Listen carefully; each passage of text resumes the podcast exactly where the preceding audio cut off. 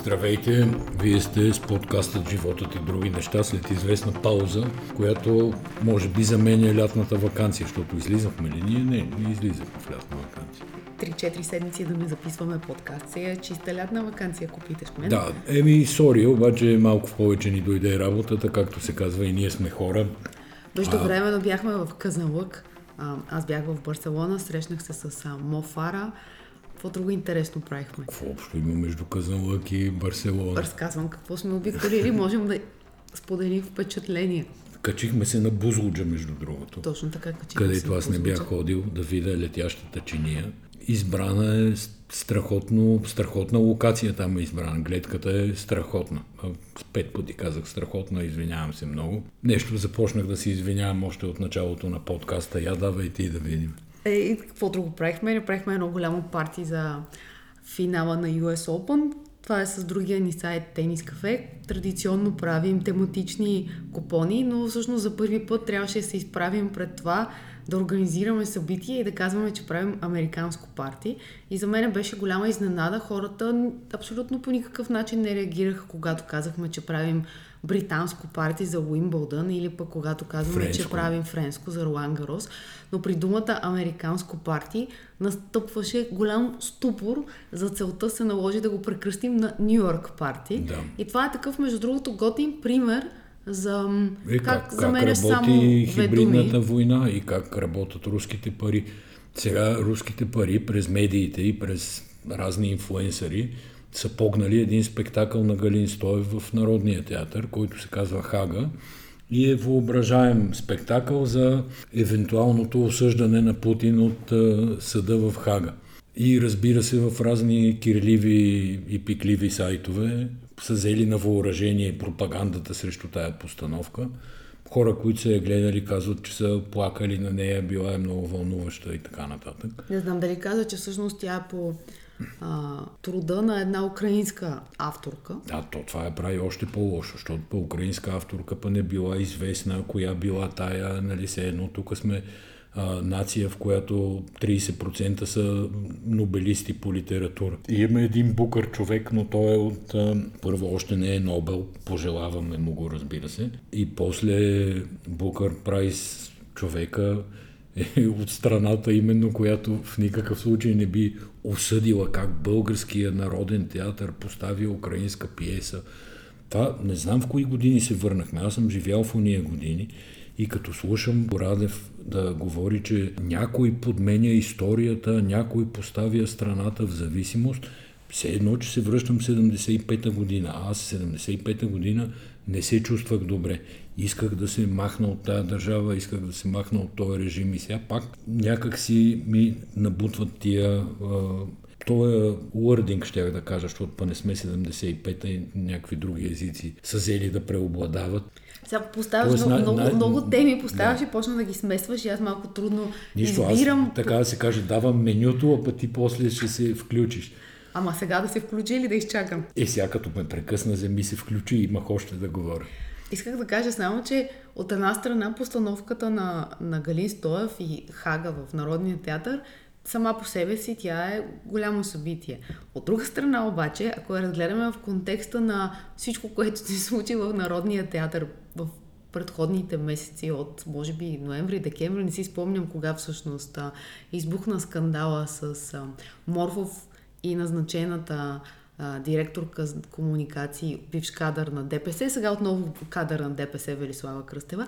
Та всъщност тогава уърдинга да използвам и аз това, той е израз твой. Как Тогава трябва да се каже? Словослагателството, словоподбирането, как да е на български? обговарянето, може би, на, Да. на проблема от страна на директора на Народния Така. театър Васил Василев беше, беше свързано с това, че Морфов е комунист русофил, ако си спомняш. И как всъщност той беше вкарал този политическия момент в едно от последните си интервюта, мисля, че пред Дневник беше, или когато даде пресконференция, и едва ли не, че прекалено е станал прогресивен народния театър и всъщност по тази линия постановката Хага и а, Галин Стоев за директора на Народния театър идват дюшаш, защото те, Е, нали, са той показва, че той е... все пак това е станало с неговото съгласие. Тази Точно, точно. няма как да е Точно станало. това, това искам Но да кажа. една кривошийка, като Особено хъплив си.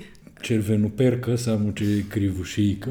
Не съм сигурна, че трябва да обиждаш жените. Казва се Ирен Добре, Кривошиева. Ирен Кривошиева, известна българска актриса. Да, която има пет брака зад гърба си, син от актьора Стефан Данилов. Отворих тук. Известна Пър, е, първото нали, Google, особено за видях. моето поколение е известна. Та, тя напуснала постановката, защото открила, че политиката е мръсна работа и няма място в театъра. Ама, например, тя не е играла, не, ама в Народния театър се поставя, да кажем, аз съм гледал поне, заедно май сме били, пиесата Чам Кория. Тя е политическа. Не И- в Народния театър, но постановка, Добре, да. но две трети от пиесите, които се играят, са по същество политически. Така че червеноперката не открива топлата вода. Но още повече ме озадачи изречението, това е във Фейсбук пост, а, още повече ме озадачи изречението, че по този начин сме обиждали Пушкин и Чехов. Тя откъде знае? Нямам никаква представа, те не са живи да кажат дали ги обиждаме, а и защо пиеса по същество антивоенна от украинска писателка ще обижда Пушкин и Чехов, съвършено не ми е ясно. Друго интересно покрай тази постановка Хага на Галин Стоев е, че хора пишат как Галин Стоев е отишъл и е взел телефона на някой в публиката. И аз в първи момент си така доста силно се изненадах и си казвам, боже, какво става. Всъщност, той, режисьора, така описанието беше, че режисьора е стоял и е бил по-заинтригуван от това какво прави публиката, отколкото какво се случва на сцената. И така, извадено от контекста ми звучеше леко скандално.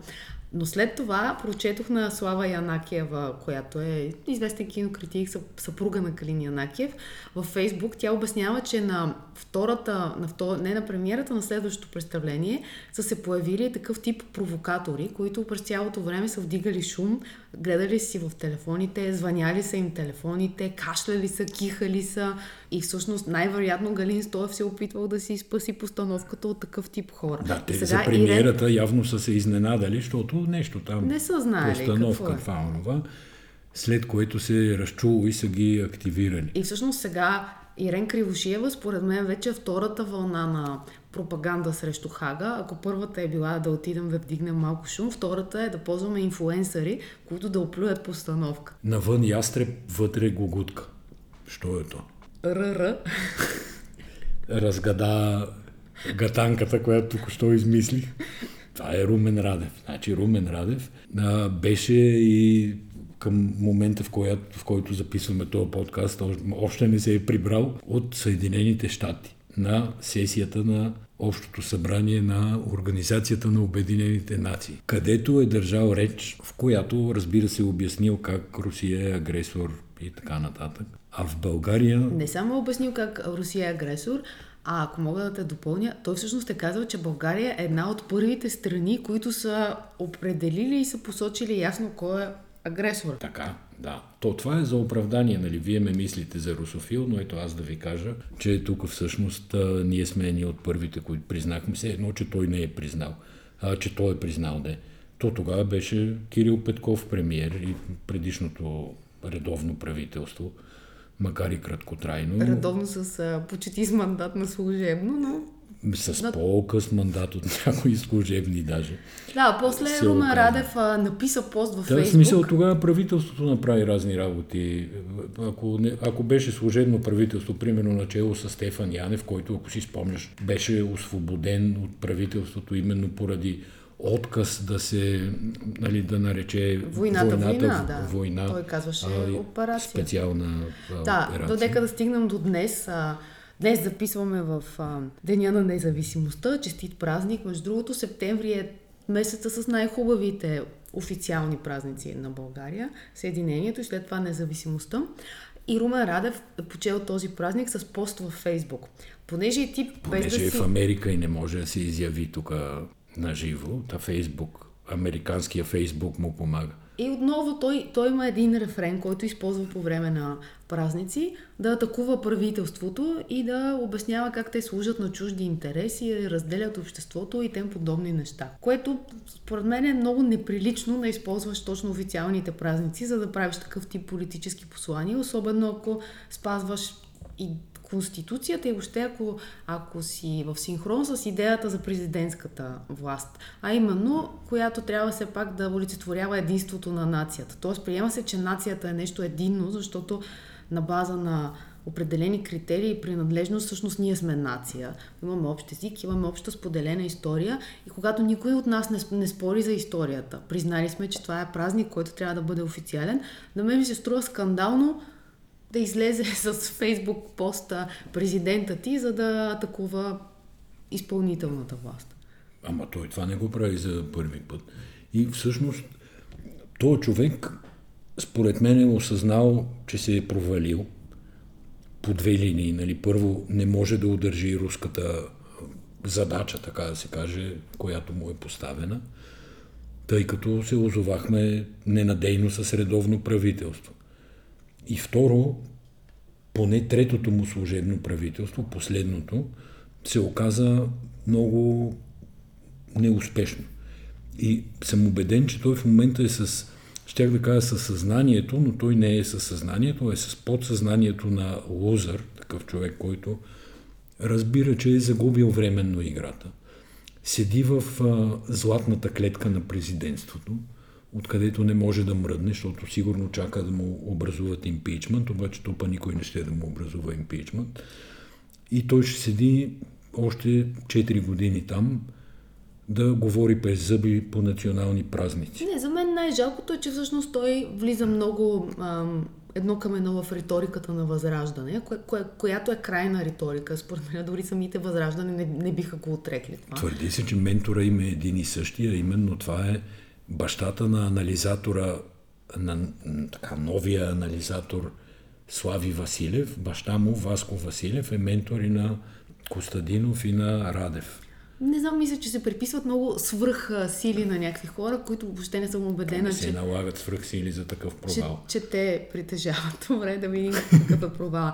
А, има една звезда по време на съвета за сигурност на ООН, в който участва Румен Радев. И всъщност това е премиера на Албания Еди Рама, който по, по това време председателства а, заседанието, съвета. И тогава рус, руснаците, които те са част от а, съвета О, за сигурността. Е там, да. да, само че руския посланник а, Василий Небензя и той всъщност казва откъде на къде е Зеленски ще му давате думата да говори като, нали, ясно е позицията на Кремъл. Те са атакували решението на Еди Рама да даде думата на Зеленски и тогава Еди Рама казва Вижте какво, има решение за този проблем, който вие поставяте. Спрете войната и президента Зеленски няма да говори.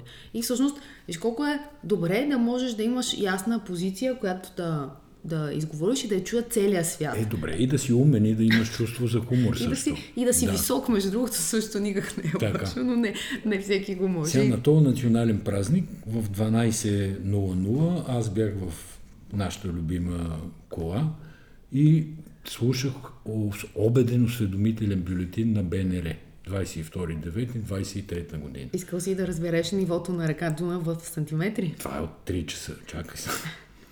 Обедният осведомителен бюлетин звучеше по този начин.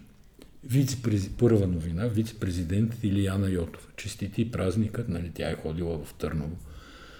Напада управляващите. Втора новина. Президентът Радев честити във Фейсбук напада управляващите. Трета новина. Мария Захарова. Това е оная от а, Руското външно министерство. Напада управляващите заради изгонването на руския поп. Четвърта новина. Руската православна църква напада управляващите заради изгонения руски поп. Пета новина. Лукойл напада управляващите, защото от тях се иска да преминат на руски петрол. Шеста новина. Денков уърдинга направен така от редакторите на БНР, че той нещо се оправдава за този руски поп. А всъщност човека е казал... Кой човек попа или Денков? Денков. Човека Денков. Човека Денков. Академик премиера, Денков. Да, да. Премиера е казал, аз прочетох доклад на ДАНС, от който става ясно, че въпросният руски поп, там и другите двама белоруски попа, са се занимавали с дейност, която не съответства на техните ангажименти в България. Но това не е цитирано никъде, даже и по електронните медии, в смисъл интернет медиите гледам, че не е цитирано. И накрая той казва, решението е на ДАНС. Аз съм чел доклада, но решението е тяхно. Всъщност решението е за експулсиране. За експулсиране. Само, че може би да така. кажем, че тя, Руската църква сега обяви, че е затворила, хора плачат тук в София, че няма Руската църква. Костадин Костадинов, че ходи да се черкува, е написал в неделя на, в 10 часа, въпреки, че била затворена църквата, това било негово така лично и интимно решение да ходи и явно ще се черкува пред църквата. Може Дачков да го изповядва, не знаеме там. може, може. Какво точно ще е положението. Само исках да уточня, Но, че македонците всъщност преди чакай, чакай, сега, българите... Не, не ми проследи мисълта. Така Това ли? ще го кажем.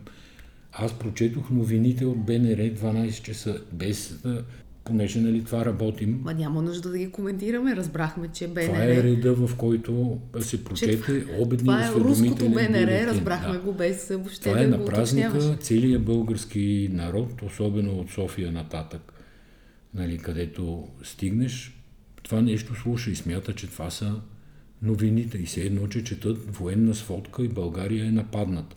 А то всъщност нямаш представа колко е верно. Нали? България е нападната срещу нас се води хибридна война и пораженията са, а, се виждат от всякъде. Като почнеш от тия с тракторите, дето в понеделник нападнаха тук София, столицата, и позатвориха всичко и стигнеш до не знам къде. Та кажи сега за поп. Понеже каза Данс, че те са дали доклад и всъщност те са аргументирали и са извършили експулсирането, всъщност аз от тези служби като, като ДАНС, до сега винаги съм очаквала да, да хващат някакви руски шпиони, защото а, не мога да повярвам, че, че няма такива. Ето, англичаните, например, хванаха петима българи, които Пет бяха да. трима, сега към тях добавят още двама. Става дума за клетка, която е изпълнявала някакви заръки на руските служби. Само ние в България тук нямаме. Всъщност за първи път май след изгонването на 70-те дипломати така. в а, мандата на предишното правителство на Кирил Петков, сега това е някаква втора, втора серия, която следва. Но по-интересното е, че македонците първи говорят за руската дейност и на Те го експулсираха на и този го обявиха за персона нон грата в Македония. И добре, нека да кажем само всъщност той какво е правил. Той е работил за това, за влушаване на отношенията между България и Скопе, което е нещо друго, което минава постоянно през Българското национално радио, през Българската национална телевизия. Има си официози, политици, инфуенсъри, които говорят по тази тема. И всъщност това, дето а, може би стана вече някакси като някаква мистерия за 4000-ниците, ами май, май не е доказано, но, но очевидно това, че някак, на, на едни хора им се плаща за това. Но ние не можем да го докажем и аз очаквам от службите, mm. те с целият арсенал, който им е дал закона, те да го докажат. И тук, като казваш за първи път от 70-те насам еди какво си, това пак е половин новина, защото хубаво са експулсирали руския поп и двамата белоруски попа. Обаче, къде са техните агенти български? Къде са агентите на Уния, на Уния 70, които бяха изгонени от правителството на Кирил Петков 22 година? Е, аз също къде са? да. Къде са? Работи ли данс по, по българи, които работят а, ангажирано в полза на руската държава? Може да работи, ама много умело го крие ние някакси не разбираме тая работа. Да прелеем от геополитическите новини към зърнарите. А как са геополитически? Ти... Това са вътрешни новини, които засягат живота на всеки българин. Повече отколкото цената на житото го засяга. Абсолютно съм съгласна. Исках само да кажа да прелеем към цената на а, житото и слънчогледа, който не е борсова не, стока. Дай да не говорим сега за цените. Чакай да ти кажа, за да плавно да прелееме, плавен преход, само за да направя преход между двете теми. Нали? До сега беше руската война срещу България. Така. И сега, за да прелееме към зърното, ти казвам следното нещо. Във Фейсбук се движи една снимка от портала на един от най-големите български зърнопроизводители. Портала? Портал. Входа на така. там силозите му, стопанството и така на която има забити два пилона, малки, не са по 111 метра. Единият е с българското знаме, другия е с руското знаме. На пилона, на пилона, на портала седат отпред. Този е мултимилионер от европейски субсидии, не от руски субсидии. Но е сложил руското знаме, не е сложил европейското знаме.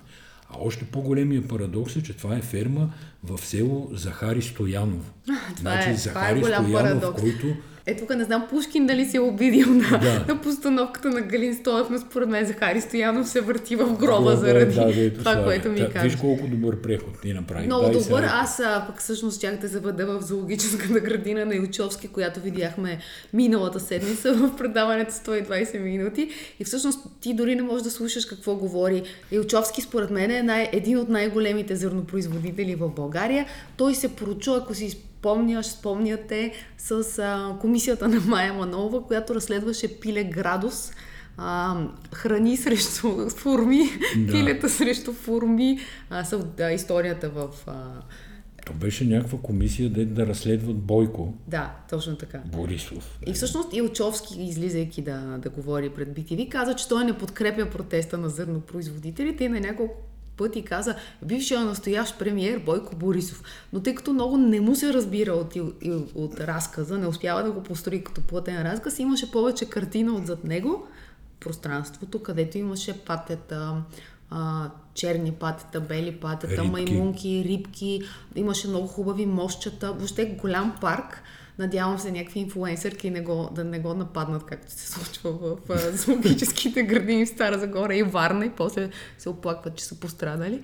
Та, а, от него единственото, което успях да разбера от целия разказ на, на Личовски е, че той нали, не подкрепя зърнопроизводителите и второто беше, че слънчогледа не е борсова стока, с което всъщност е м- даде някаква сламка с това, че а, цените подлежат на договорка, т.е. ако всички не продаваме едновременно и чакаме да се вдигне цената на слънчогледа, пък трябва да дойде и украинския, т.е. няма да се вдигне.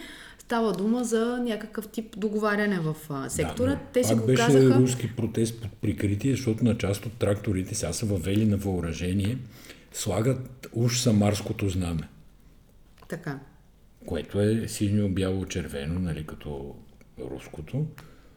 Ами, Тоест, ти сме, то е за, искат да си веят руското, обаче ги е срам. Това ли ми точно казваш? така, точно така. И не за да не ги обвинат, че нещо на чужда държава, сега то самарското пак е руско, подарено на българското опълчение, както и да е. Не случайно с тия Да. да, точно така. Отбелязвам само. Въпросът е, че цялата, цели, целият дебат, който беше свързан с ам, Украина, зърното и... Всъщност аз защо нарекох зърното вътрешно-политически въпрос, като то е свързано точно с геополитическата обстановка и с а, Украина. Не съм била права в случая.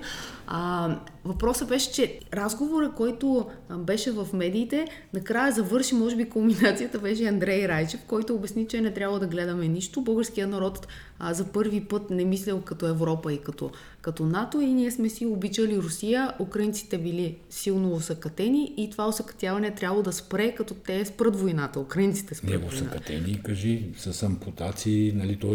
пострадали физически. Е, Имало еди колко си ампутации извършени за последната година и понеже извършвали ампутации, дай да спрат войната. Това беше някакво безумно, толкова безумно изказване, че чак Цънцарова се възмути и му каза, ама господин Райчев, вие някакси прекалено говорите от името на целия български народ. Не, не ми харесва до край развитието на скандала с... А, то скандала с протеста, как го реши властта.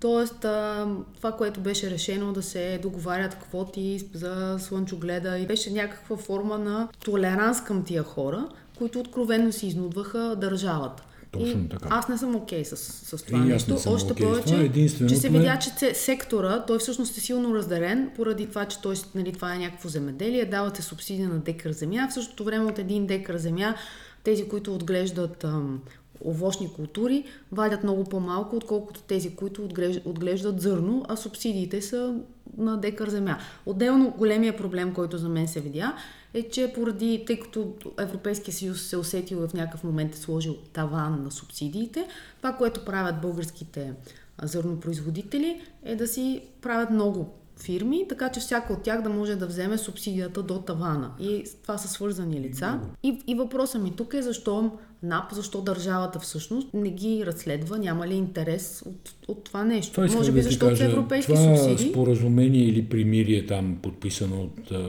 с меморандум, между другото, подписаха правителството и зърнарите, би имало смисъл единствено, ако НАП започне да си търси парите, фонд земеделие и там всички институции, всъщност, които имат ангажимент да, да, да раздават пари на зърнопроизводителите, да направят правилата така, че или да се демонополизира този сектор чувствително, или да получава по-малко субсидии. Защото сега, Но то ако... всъщност НАП до сега може би си затваряли очите, защото това са европейски пари. Тоест, едва ли не, много не ни интересуват тия пари. Въпреки, че в програмата на това правителство, което в момента управлява, имаше такава точка и тя беше свързана с, точно с свързаните фирми и с заобикалянето реално на, да го наречем, волята на Европейския съюз, на Европейската комисия. Всъщност тема, която стана обект на много обсъждане и продължава да се обсъжда, е един, да го наречем на този етап инцидент, в който полицай с личното си оръжие обаче, не с полицейското, застреля момче, да кажем, въпреки че човек е по-правилното 18 да. годишен младеж 18 от ромски годишен младеж от ромски происход, който е бил с още двама, те са извършили няколко обира и сега от тук нататък започват купищата противоречиви и съмнителни твърдения на полицията. Че го е застрелял с Макаров пистолет, късоцевно оръжие, от разстояние от 100 метра. Това е абсолютно невъзможно. Аз имам представа от стрелба и от оръжие и без да влизам тук в подробности, казвам, че това е невъзможно. Още по-малко да го оцели два пъти, защото той го оцелил два пъти. Един път в крака, един път в гърба. Така че това за 100 метра е пълна мистерия. Втората пълна мистерия е защо полицай ходи на работа с две оръжия, с служебното и с личното. Ми, те могат, имат право, т.е. те имат право на лично оръжие, може да не му харесва служебното и да, да стреля на криво, например, не знам, нямам идея и затова си е купил негово. Като цяло оръжие може да си го ползва, когато не е на работа. Ама не, като, като е на работа. Като цяло тя самата система не. е много корумпирана в един а, момент, като под корумпирана нямам предвид а, основното значение на думата в преносен смисъл го казвам, защото лошите условия на работа, лошата екипировка карат полицаите постоянно да си докупуват нещо, което да им е удобно и да... А това не и, може да бъде това разрешено. Не може, точно това така. Не, не би трябвало там да е, може да бъде там разрешено. Там е щупена системата. Тоест... После полицаите сега, не съм виждал скоро полицай с Макаров, честно да ти кажа. Гледам ги с глок ходят. Пистолет там полицаите, които съм виждал. Тя може тук там е да са останали някъде пистолети Макаров, но както и да е, то няма но, значение няма в края на краищата какъв е, какъв е оръжието. пистолет. Има значение само, че а, се, повдигна се един обществен дебат, който за мен беше много изненадващ. Патроните за, на служебното оръжие, те са отчетни. Ако изстреляш, това ми идва на ум. Няма яснота по въпроса. Те са отчетни. Ако гръмнеш три патрона, трябва после да си дадеш оръжието, да кажеш, стрелял съм три патрона тук, тук и тук. Докато с личното, ако не стане са като както стана сега, можеш да си гърмиш и не дължиш на никого отчет. Така че има там доста съмнителни работи. Сега тук трябва да се каже една друга гледна точка, че повечето хора очакват полицията да действа твърдо срещу извършители на престъпления. И това аз го разбирам като гледна точка. Но това не значи да убиват, нали, без съд, присъда, нищо, това значи може да е стрелял във въздуха, може да го задържи по друг начин. Има разни а, такива електрошокови пистолети, с които Бе, има хиляда начина да се направи, така че полицията пак да изглежда твърда, без да стават убийци на място. Аз бях силно изненадана от обществените реакции в подкрепа на, на полицая, защото според мен това показва абсолютно непознаване на това какво очакваш от, от различните институции. Полицията няма право да, да, да, да, да дава наказания, точно така. Да. Няма, тя няма такива функции, а дори и да прием, че има някакви хора, които смятат, че други хора, които са престъпници, трябва да бъдат наказани със смърт, което аз не споделям и България, в България няма смъртно наказание от години и това в никоя държава в, в Европейския съюз няма, но това не са полицаите отново, които биха раздали присъдата. Тоест това да има силна полиция, аз съм абсолютно за и тази липса на полиция всъщност мен ме изключително ме шокира. Аз ти казах, започнах с това, че съм била в Барселона и в Барселона на всяка крачка ти виждаш млади, стройни, добре екипирани, доколкото мога да преценя по външния им вид, полицаи, които пазят, защото Барселона е голям туристически град, има много престъпност, има много обири, има хора, които продават нелегално по паркове и по площади неща, но има и полиция. И ако ти имаш нужда, трябва да ти кажа, че на, за 50 метра можеш да намериш някой към който да се обърнеш. В същото време в България няма, няма полиция. Така. Има едни хора, аз днеска минах покрай една патрука, трима човека се подпират на една кола. Съжалявам, обаче аз не си представям полицията като някой, който седи и се подпира или бях написала един пост във Фейсбук, другия път, където ги виждаме на опашката, тук на скарата за кебабчета. И за мен това са впечатленията от българската полиция масово. Естествено, и за банички се резат. Да. Естествено има и после защо са нали, с нормено тегло всичките. Те сам по опашките за храна. Разбира се, има и, и друг тип хора. Аз не искам да, да обобщавам и да казвам, че всички са еднакви, но това е въпроса какво излъчва една институция. И когато тази институция е толкова някакси дори нереформирана бих, бих я нарекла, недоокомплектована като въоръжение, дрехи и тем подобни, а, ние да се радваме, че те стрелят в гръб по някой престъпник, аз не го приемам. За мен няма, няма заслужена смърт. Има заслужено наказание. Като каза Барселона. Казах Барселона. Да, значи сериала, който накрая успяхме да изгледаме един сериал чакай заедно. Чакай малко след Аз започнах да гледам за испанския крал документалния филм, който нали, си е темата за Испания. Е, След това отидох в Барселона. С Барселона. Не е верно. След това отидох в Барселона и всъщност идеята ми беше да продължа да гледам историята на Хуан Карлос. Това са само три епизода. Но тогава Асен гледаше един сериал, който е за полицията в Барселона. Ама сега, това не е някакъв просто е така сериал. Това е сериал на Netflix по истински случаи. Тук, който е слушал този подкаст, трябва да знае колко е важно сериалите за Асен да са по истински случаи. Еми, иначе какъв е смисъла? Така да, то е истински случай. Първо е скорошен. Приключил е 2020 е приключил 2020 година, да, делото. И е бил изключително скандален в Испания. Сега ние, понеже тук сме, нали, Илияна Йотова, това, онова, новините ти ги казах не сме чули, не сме разбрали за този скандал. Ема той си е локален скандал в полицията в Барселона, някакъв любовен триъгълник, четириъгълник даже. Мега е як скандала. Но, но той е да. то криминално битов. Така е, Без да. някакви големи последствия за живота на хората. Значи полицайка хубавица, която общо взето върти любов с половината участък. Като те ту разбират един за друг, ту не разбират, накрая става един съкатлък, нали няма да разказвам естествено на цялата история. Обаче сериал ви го препоръчвам горещо. Казва се Burning Body, не знам дали казахме. Не, не каза, че се казва. Горящия труп, нещо такова, защото всъщност сериала започва с един горящ труп на фона на парчето Love Me Tender. Добре. Нали, Елвис Пресли. И, така че нищо не разкривам, да. така или иначе това е първият Може би да кадър. кажем само, че главната героиня, актрисата Урсулата, Урсулата, Урсула Корберо, тя е Токио в... Пак главна героиня от... Манихайст. Което как се казва? А, не. Или как се казва Ла Каса Дел Папел. А, то го няма на български, не се казва, защото е по Netflix. И всъщност има okay. испанско и английско име. Затова не се сещаме какво е българското. Добре. Да. И беше един от най-гледаните сериали всъщност да, на, и тя на Netflix. е също хубавица, но понеже погледнах и снимки на истинската героиня, нали, тази въпросната Роза... Перал. Перал се казва истинската участничка в тия събития, също много хубава, много чаровна жена. Та сериала просто веднага се фащайте да го гледате, няма да, няма да сбъркате, напротив ще ни благодарите. Еми, то готино криминале, може би в някакъв смисъл това, което е полезно е, че разкрива психологията на този тип хора, въпреки че всъщност аз ако си обяснявах психологията на полицаите, трима полицаи са главните герои, замесени в този четириъгълник, за който вече споменах.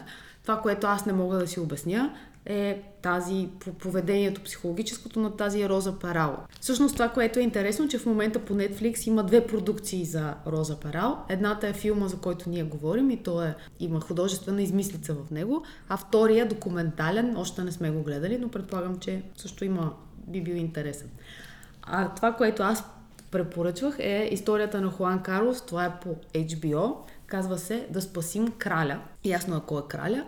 И цялата от детството на Хуан Карлос, през всичките му а, любовници, авантюри, службите как се намесват в тези авантюри, до вече предаването на властта на неговия син и заминаването му в Обединените арабски емирства през 2020 година. Това е историята, разказана през журналисти, супер много журналисти, които споделят за как, как всъщност не се пише за кралското семейство, защото има огромна, огромна цензура и а, дори имаше един, който е написал новина, стоява нещо като 30 или 60 секунди на сайта, след което е изчезнала. И интересното в обществен план е как всъщност цялата кралска институция като, като такава е била заплашена. Имало един момент в а, историята на Испания, в който хората си казвали, ние искаме да ставаме република и не искаме повече да, да имаме крал. А, въобще аз как се запалих за този сериал? Ако си спомнеш, когато беше Уимбълдън и Алкарас печели Уимбълдън. И там в трибуните стоеше Фил, Фелипе VI. Филипе VI, да. И Алкарас каза, а, между другото, испанския крал за втори път ми е на, на матч, така че аз му благодаря, може пак да дойде някой път, за да му е, върви. винаги печелил. да, то оттам ми стана интересно, изгледах сериала и го препоръчвам. Да, бе, на времето той, като го улепиха в корупция Хуан Карлос, чак мислех, че чета фалшива новина, нали, не можех да повярвам, че е крал в изгнание заради корупция, наистина. Ами то, всъщност това, което ние знаем е горе-долу, може би половината от всичко, което се е случило и ти от сериала разбираш колко, колко далавери има. Не искам да го разказвам, затова така въздържано говоря. А, ми добре, горе-долу май това, това са нещата, които сме гледали. Всъщност една новина мене много ме, много ме разтревожи и ме... това, че... Притесни ме. Притесни ме. Мене да. ме притесни новината и това, Не, че... ме притесни, че много те разтревожи. Ага, а мене ме притесни новината, че бележките вече за неизвинени отсъствия в училище стават само електронни. Аз бях а, на родителска среща и там класната ни казва, вижте сега, вие повече няма да можете да давате хартияни бележки. Има нов регламент от 1 октомври, който казва, че личните лекари директно изпращат електронни бележки и За всички тия работи трябва да благодариш на Божидар Божанов. Според мен той ги движи. И Министерство на електронното управление. Да, да. Така а, е. лошо ми стана, защото според мен няма човек, или ако има, аз не го познавам този човек, който да не си е писал сам извинителна бележка в училище. И това е част от цялото ти израстване, в което ти трябва да се справиш с една. Трябва да си научиш да лъжеш хубаво да фалшифицираш документи. А пък после е, като, те хванат, така се почва. като те хванат да разбереш, като че... полицаи това е... с втори пистолет. Не, не, чакай малко. Те хване майка ти, примерно класната, пита на май, майка ти тази бележка каква е, както на мен ми се е случвало. Или допуснеш правописна грешка в бележката, хванат те, получи си наказанието. Това е една така от паралелните линии заедно с образованието. И сега ми се струва малко, така, ние не сме оправили още образователната система, пък вече направихме бележките електронни. Все от някъде трябва да се Можеше почне. първо да започнем от учебниците да станат изцяло електронни, вместо от а, и да, бележки. Не, и да не пренаписват историята, както се е разтревожил нашия президент. Добре, това беше в кръга на шегата за електронните бележки. Да не си помисли някой, че карам децата да фалшифицират, просто ми стана, стана ми... Не, мило ти е станало. Ми не мила, ми очудих се, че чак пък така реформа сме направили.